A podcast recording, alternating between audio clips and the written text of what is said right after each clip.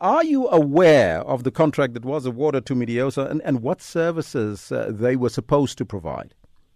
Firstly, it was not my intention to speak on this particular matter because there is an investigation I have instituted. I'm only speaking on this matter because the minister came to the province without talking to me as the premier of the province. And I'm not saying he can't come to the province. He doesn't need permission from me. But courtesy is very important among the spheres of government because we operate in terms of the Intergovernmental Framework Act. Now, had the minister spoken to me, I would have indicated to him that we have instituted an investigation, and our hope is that it will be finalized in 14 days. Secondly, I will have indicated to him that from today, the head of department, which he says we we must make sure that uh, we terminate his contract, is on uh, special leave. Now, we can't terminate the contract of a head of a department because the minister desires so. There has to be a due process for us to follow before you terminate that particular contract. Actually, the minister has put us in a very precarious, difficult legal position because if the investigation is to reveal that we must take action against the HOD, he has already pronounced that the HOD must go. And that if the HOD doesn't go, he will go to court. Now, it means we are going to struggle to win the case against the HOD if the investigation is to say we must act against the HOD. Thirdly, had the minister spoken to me, I would have indicated to him that I have a report from the department, which I received uh, last week on Friday, and part of the report says they did this contract based on Regulation 15.10.1.2, which he must know very well as the minister because it was adopted by national government in 20.1. Mm. So I don't want to get deep into this particular matter because there is an investigation. My intention is to ask for a meeting with the president in the presence of the minister so that we can sort out him coming to the province and making pronouncement without following due processes of the law because in government you don't take decisions based on street talk and anecdotes. You have to mm-hmm. follow the law. So, so the forensic investigation is underway. When will this forensic team be expected to conclude its work, Premier? And uh, the minister. In 14 al- days. Okay, and the minister also indicated that he couldn't see or he doesn't know where the contract is. Do you know about this contract because the minister hasn't seen it?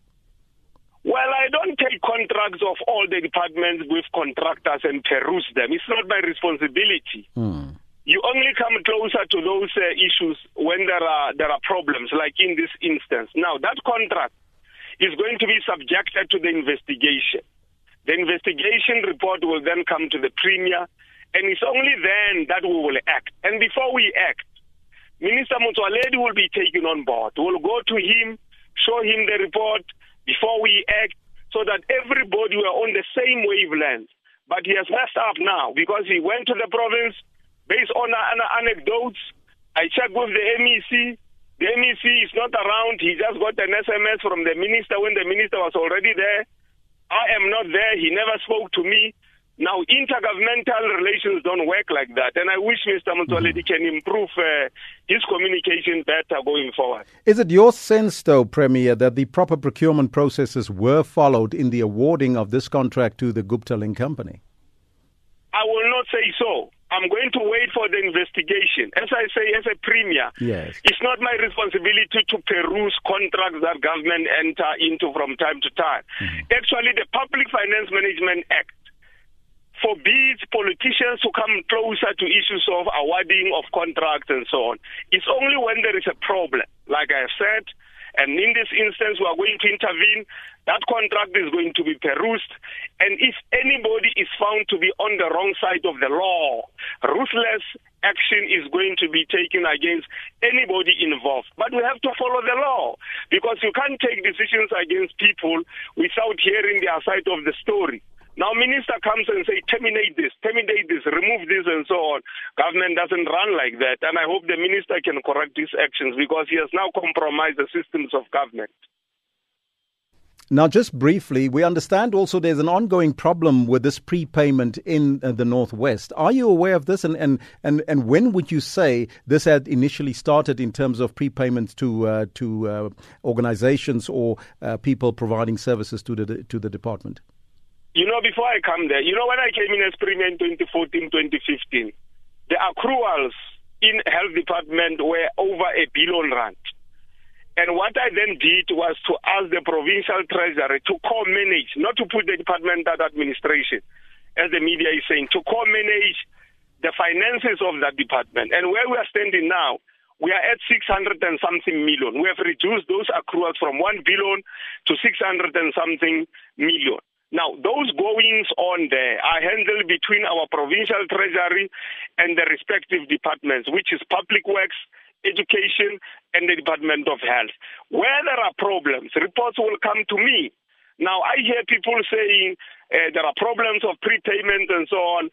Now, I can't base on my feet, as I speak to you now, say yes or no, there is a problem with prepayments. As I say to you, according to Treasury Regulation 15.10.1.2, adopted in 2.1 in 2001 by the national government, goods and services prepayments are allowed. But what we need to do is to look into the details as to whether the law or this regulation was followed to the latter. And only an investigation that is credible and independent can help us to come to that conclusion. Mm-hmm. Premier, I thank you so much for your time and joining us. Baie dankie meneer. Daar's hy, dis die premier van die Northwest, Supra Mohomapelo on the line there.